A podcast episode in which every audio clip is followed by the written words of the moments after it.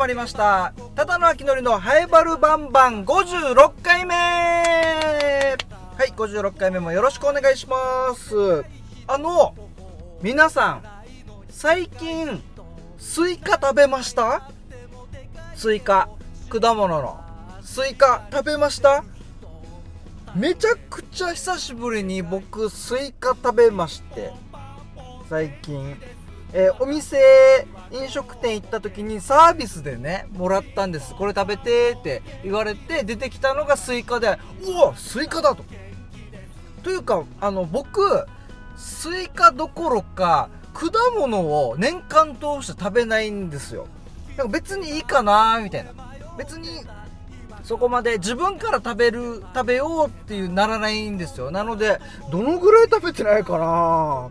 スイーツとかスイーツとかに入ってるいちご大福に入ってるいちごとかだったらもしかしたらここ2年以内とかで食べてるかなぐらいの勢いで、えー果物を。果物自体あんまり食べないんですけどもそれで、えー、とお店行った時にこれサービスで食べてって言われてスイカが出てきて。まあサービスでもういただいたのでもうせっかくだから久しぶりにスイカ食べようと思ってこのねこうコロコロ切られたスイカが3切れぐらいね。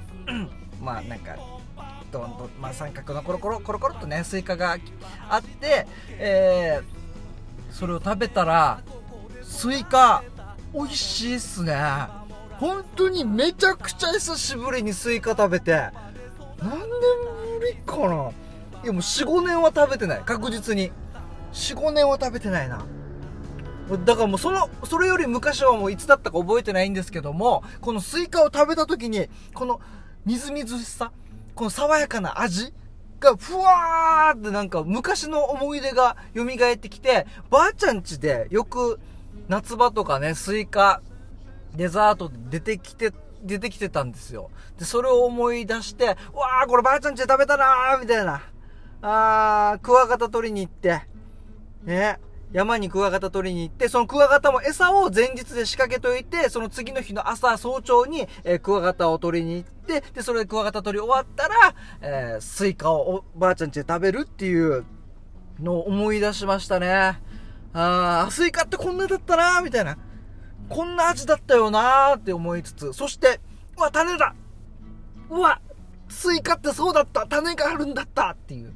その存在ももうすっかり忘れてて、スイカの種をこのベロの上でコロコロ転がしながらプッてね、プッて出して、スイカの種をプッて出して、うわ、この感じも久しぶりだって。で、たまに、その、プッて出し、えっ、と、出すのを間違えて、見つけきれずに歯でガリって噛んじゃって。噛んで、うわー、スイカの種噛んじゃった。なんかボロボロになっちゃった。細かく。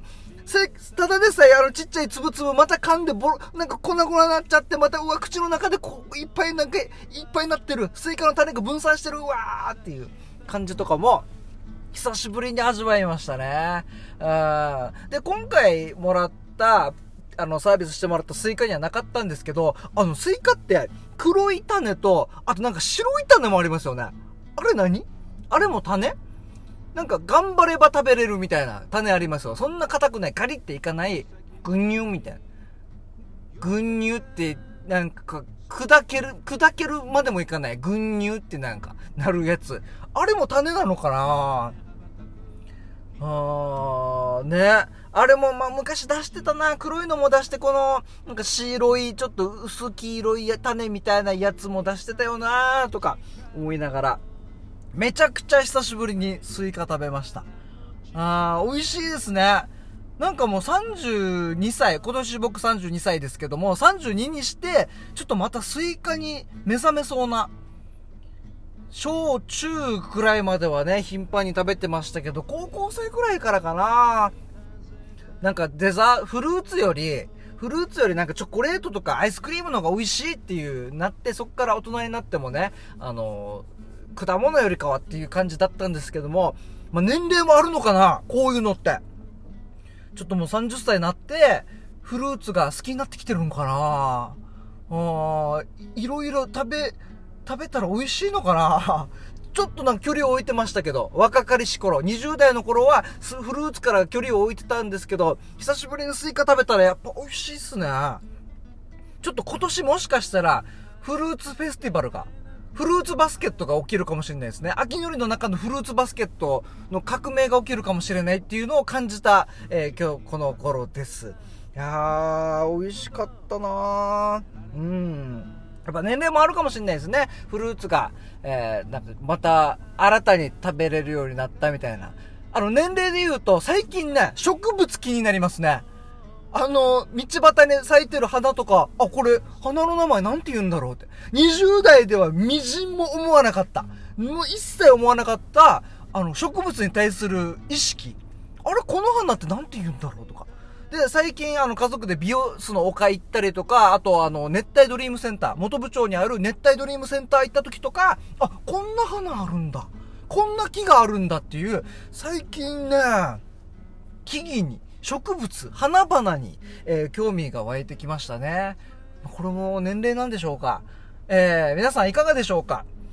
私は、私、俺は昔から別に植物好きだったよ、なのか、年齢、あ、なんか、なん、この年頃の時くらいから植物とか気になったかもとかあれば、えー、ぜひ皆様、つぶやきの方、えー、そしてまたメールの方もお待ちしております。あるんですかね？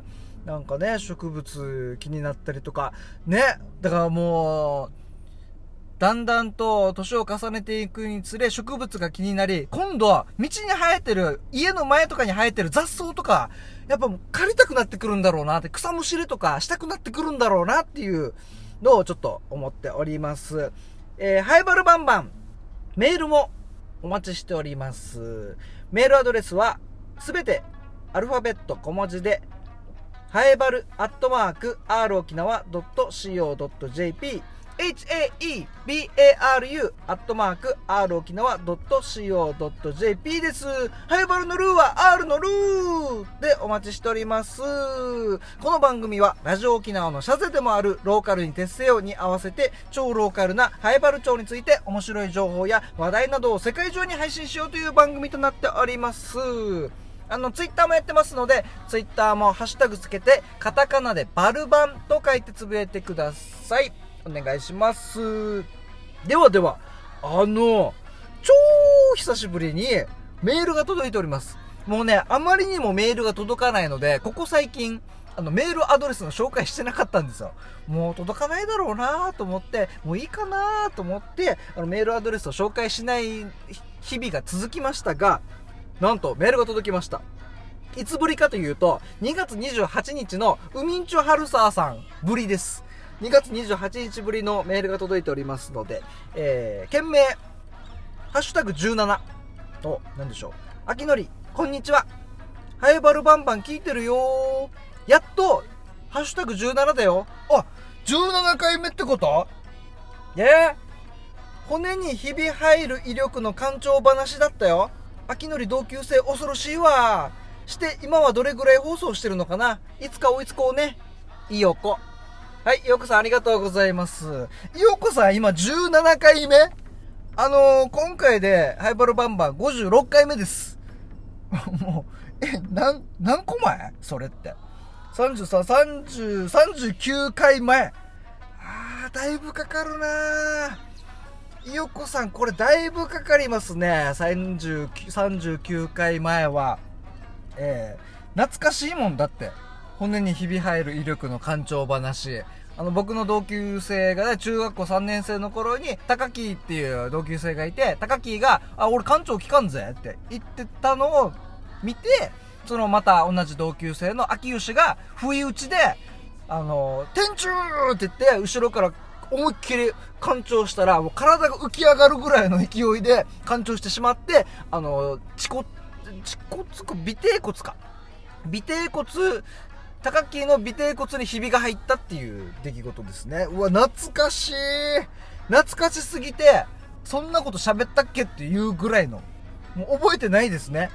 これ見て、あれこれ、最初この文章を見た時に、メール読んだ時に、何のことと思って、ふわーって出てきて、高木と秋吉と天中と尾低骨にひびっていう単語が出てきましたけどね。はい。いよこさん17回目ですかえー、じゃあまあ徐々にでいいのでね、はい、追いついてください。はい。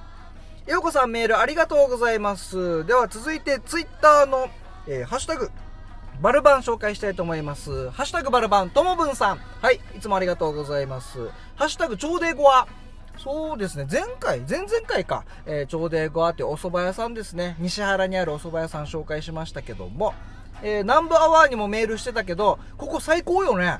俺は329から場所説明してたやつさ。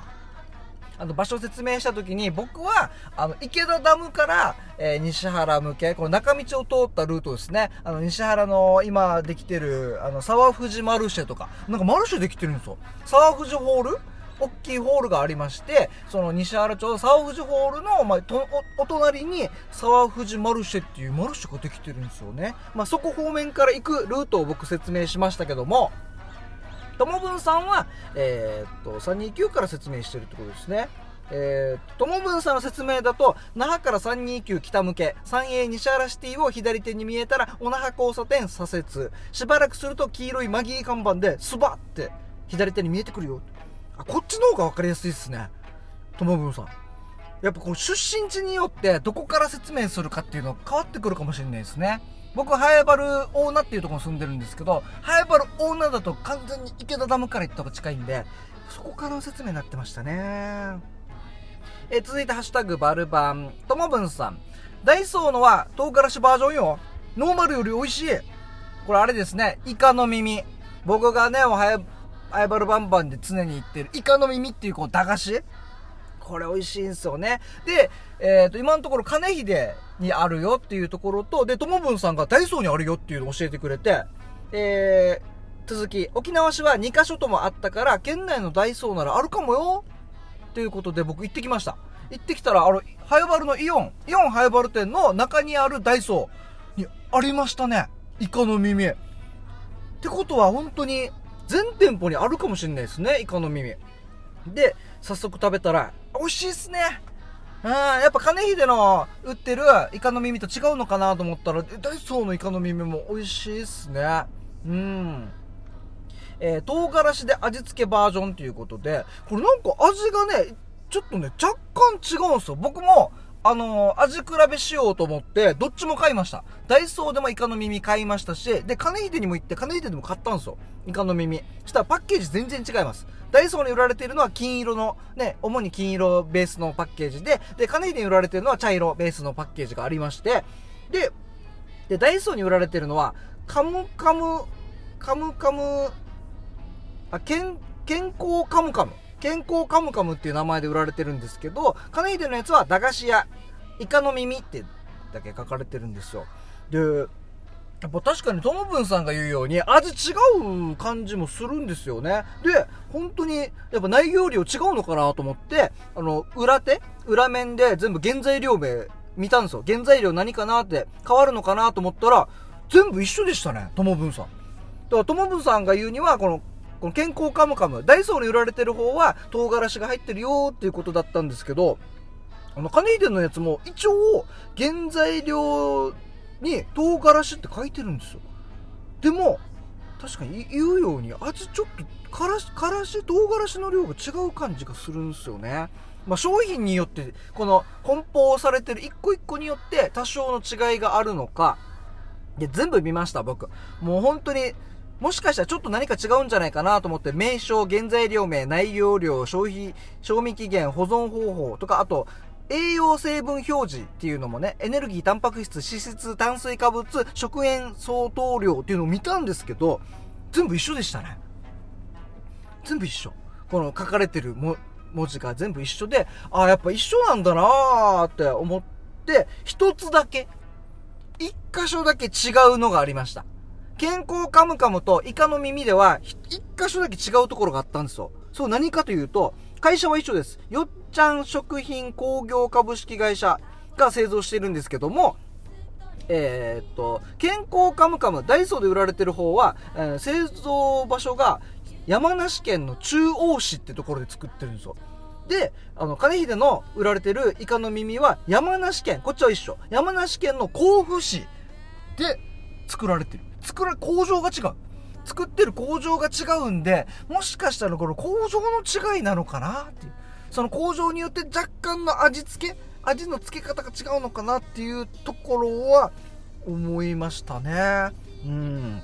どうなんでしょう。えー皆様、イカの耳おすすめです。今のところ、あのーローソンから姿を消してしまいましたが、金秀と、えっ、と、ダイソーに新たにね、ともぶんさん見つけていただいたので、ダイソーにもありますので、イカの耳、ぜひ、あ、ダイソーだと健康カムカムという名前でね、ありますので、ぜひ、ちょっと食べてみてください。え続いて、ハッシュタグバルバン。川崎のしおんさん、ありがとうございます。お、人間ドックの予約取ったんだ。素晴らしい。大事ですよ、健康管理は。うん、取りました。人間ドック。12月12日火曜日に取りましたね。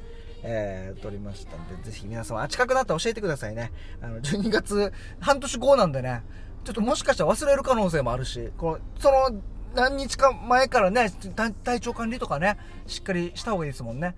それじゃ違うか。人間ドックのために体調管理すると、それだと日常の、この、体調のね、数値とか出ないから、でもね、まあ飲み食いはしないんですけどね、前日とかあれですよね、なんか何時までに飲食は終えてくださいとか、もうもちろんアルコールとか取ったらダメですもんね。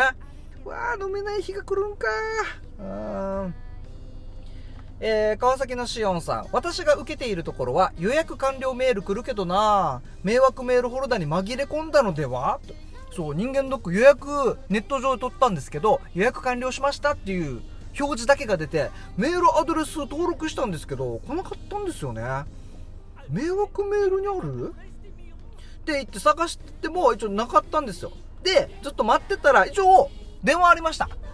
ええ。健康づくり財団の方からでお電話がありまして、えっと、金額はこの金額ですけどよろしいですか？みたいな。で、オプションで胃カメラ胃カメラつけてますけどこれでいいですか？で、胃カメラの料金はこの金額です。みたいなのが、えっと、連絡来てましたね。えっと、いくらだったかな ?3 万くらいだったかな？合計。オプションもつけて3万ちょいとかだったと思います。ほんと車検ぐらいですね。軽自動車の車検ぐらいやっぱかかるんだなと思いましたけども。あのー、しおんさん、川崎のしおんさん、しっかりあの、電話も来ましたので、うん。またこれ近くなった、あ、違うや。あのー、なんかハガキ送るって言ってました。あの、なんか、はがき送るんで、それに従って、えっ、と、ハイバル町からもらっている健康診断表みたいな。診断表と、えー、保険証か、持ってきてくださいねっていうのありましたので。うん。大丈夫です。大丈夫そうです。うわー、人生初の人間ドック。人間ドッグ。あ、ドドッグ。これ、いつも間違え、ま、どっちかわかんなくなるんですけど、人間ドッグ、ク、クですよね。人間ドッグになると犬、犬ですもんね。人間ドッグ。わあ、楽しみですね。まあ、まだ半年後なので、まだまだ皆さん、人間ドック備えはこんなした方がいいよとかあれば、えー教えてください。はい、皆様、引き続き、つぶやきもお待ちしております。ツイッターでハッシュタグつけて、カタカナでバルバンと書いてつぶやいてください。そしてハッシュタグつけて、カタカナでラジオ、漢字で沖縄と書いたら、さらに広まりますんでね。そちらもつぶやいていただけたらなと。いや、そこまで広めたくないなっていう人は、あの、バルバンだけでもいいです。はい。なんか恥ずかしいやつさ、みたいな。俺、ハイバルバンバン聞いてると思われてる、思われるから、ラジオ沖縄つけたくないやつさ、みたいな。いう、もし、あれば、もう全然もうそれでも大丈夫。もうバルバンだけでも。僕が検索しやすいようにね、あの、カタカナでバルバンと。でも、でも、秋のり頑張ってるからな。ちょっと広めてもいいかなみたいなのあれば、あの、ラジオ機能をつけてもらえたらなと思っておりますので、はい。前半はこんな感じでございます。毎回ですね、後半は同級生の傭兵とおしゃべりしておりますので、えーぜひ傭兵とのおしゃべり、お聞きください。えー今回は、中小企業診断士の話、あと福祉の話。で、僕知らなかったんですけど、議会のね、灰原町議会の役割についてお話ししております。それではお聞きください。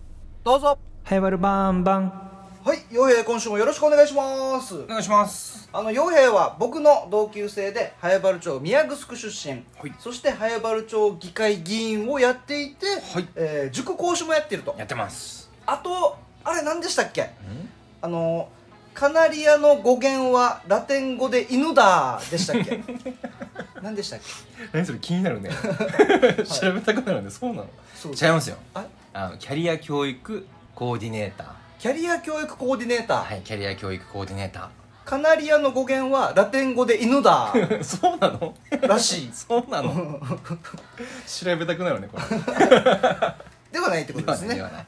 じゃあキャリア教育です今週もよろしくお願いします。はい、お願いしまえっす。と今日は何の話しましょ今日はですね、あの前ちょっと前に中小企業診断士目指してますっていう話をうして、ね。なんか7つの項目があっそうそうそうそうてそれをまあ分割でも受けられるからそうそうそう。まずは一つずつみたいな。で勉強してその勉強報告を定期的にやらないとねみたいな話をしましたね。はいしました。ね。なんですけど、あのちょっとお今年度のお今年度のう受験ちょっと見送ろうかと思いまして。え？その報告をちゃんとしとかないとなっていう。え嘘でしょ？今ハイバルバンバンをすいません。ずっと追っていこうと。すいません。傭兵が中小企業診断士やると、はい。でラジオ沖縄の千田さんも、はい。ちょ俺勉強してるから、はい。絶対いいよはい。こんなことやってるポッドキャストないよって、はい。絶対注目浴びるよ。やばいやばい。追いかけてたのに、はい。え？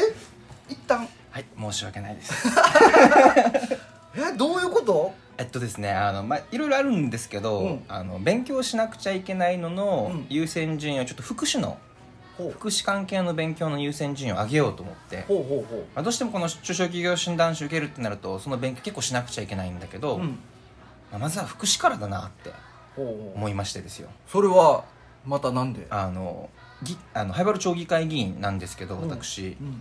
総務民生委員会っていうのに所属してるんですね総務民生委員会。そうそうそう。議員が16人いるんだけど、うん。大体半々ぐらいで分けて、うん。審議を担当する委員会っていうのがあるわけ。少人数でみっちり議論しますっていうところ。あれだあの役場って各部に分かれてるさ、そうそうそう。えっと、教育部総務部経済建設部、あと民生部か。そうそうそうそう。うんうん。でこれの総務部と民生部の部分を議論しますよっていうのが私が所属してる総務民生委員会はあ。あこんなして担当が分かれてるんだ、ね、そうそうそう。だからもう一個別のところに経済建設と教育を担当する委員会っていうのがあるわけ。半分半分でそうそうそうまあ、8名ずつぐらい。そうそうそうそうで一応その、まあ、中小企業診断士の勉強をして、うん。産業系ちゃんとやらんとなって思ってたけど、うん。今所属してる委員会はこの経済のとこじゃなくて総務民生の方だから、うん。まずはやっぱり民生の方を社会福祉系をちゃんとやるのが先だなと思って。はあえっとちなみに民生部って、うんうん。えっと保健福祉課と、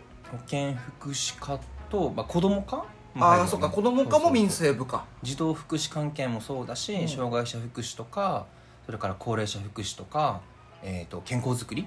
はいはい、はい、保険系ね、うんうん。えとかっていうのが民生の中に含まれてる感じかな。社協とのつながりもあるそうそうそう。社協は地域福祉っていう分野になるからこれは子ども課が担当だな。へえっていうまあこの担当になったから、うんうん。一旦中小企業診断士ははい。一旦お休みして、はい。でこの委員会に入るさ委員になるさ、うんうん。何年単位で交代とかあるの？えっとまあ地域によって違ったりするんだけどハイバルの場合はもう4年間そこでみっちり専門性高めましょうっていう形。はあ。えちょっと待って議員ってずっとなれるんだっけ、一回なったら1回なったらまあよっぽど変なことしない限りは4年間。4年間。4年間1期4年間ね。一期4年間。でこれが終わったらもう一回次の選挙で選び直しがあってそれに当選したらあと4年間っていう感じ。はあじゃあもうあれだね。一旦もうみっちり。そうそうみっちりこの4年間は総務部と、えー民生部のものを議論する立場っていう感じ。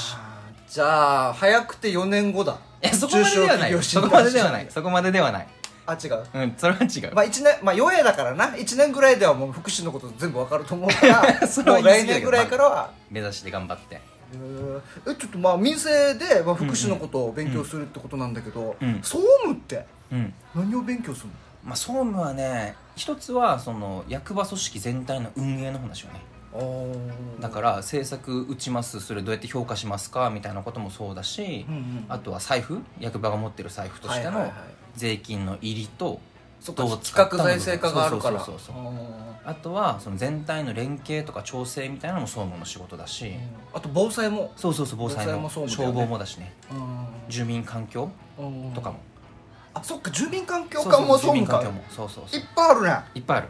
結構しかもちょっと要な部分じゃそうそうそうそう。ない税務課も。全部も、まあ、一つはその組織全体として何してるんですかっていうのが一つ。うんうんあとはその他に振りにくいところも入ってくるね。振りにくいと民生とか教育とかうん。経済建設ではないよねっていうのは割と総務な気はする。ああはあはあまあもうちょっと大枠はそうそうそうそうこっちですよみたいな。住民環境とかでそんな感じするんじゃな。い消防とかもさうんうんうん。防災とかもそういう枠組みのイメージかなって感そうだねあの電光掲示板とかも総務だった。うんうんうんうん金城十字路にある、うんうん。なんか縦のビーって電光掲示板が動くやつとか、あと防災無線とかね、うんうん。庁舎の管理とかもね建て替えの話とかも。あそっかそっか。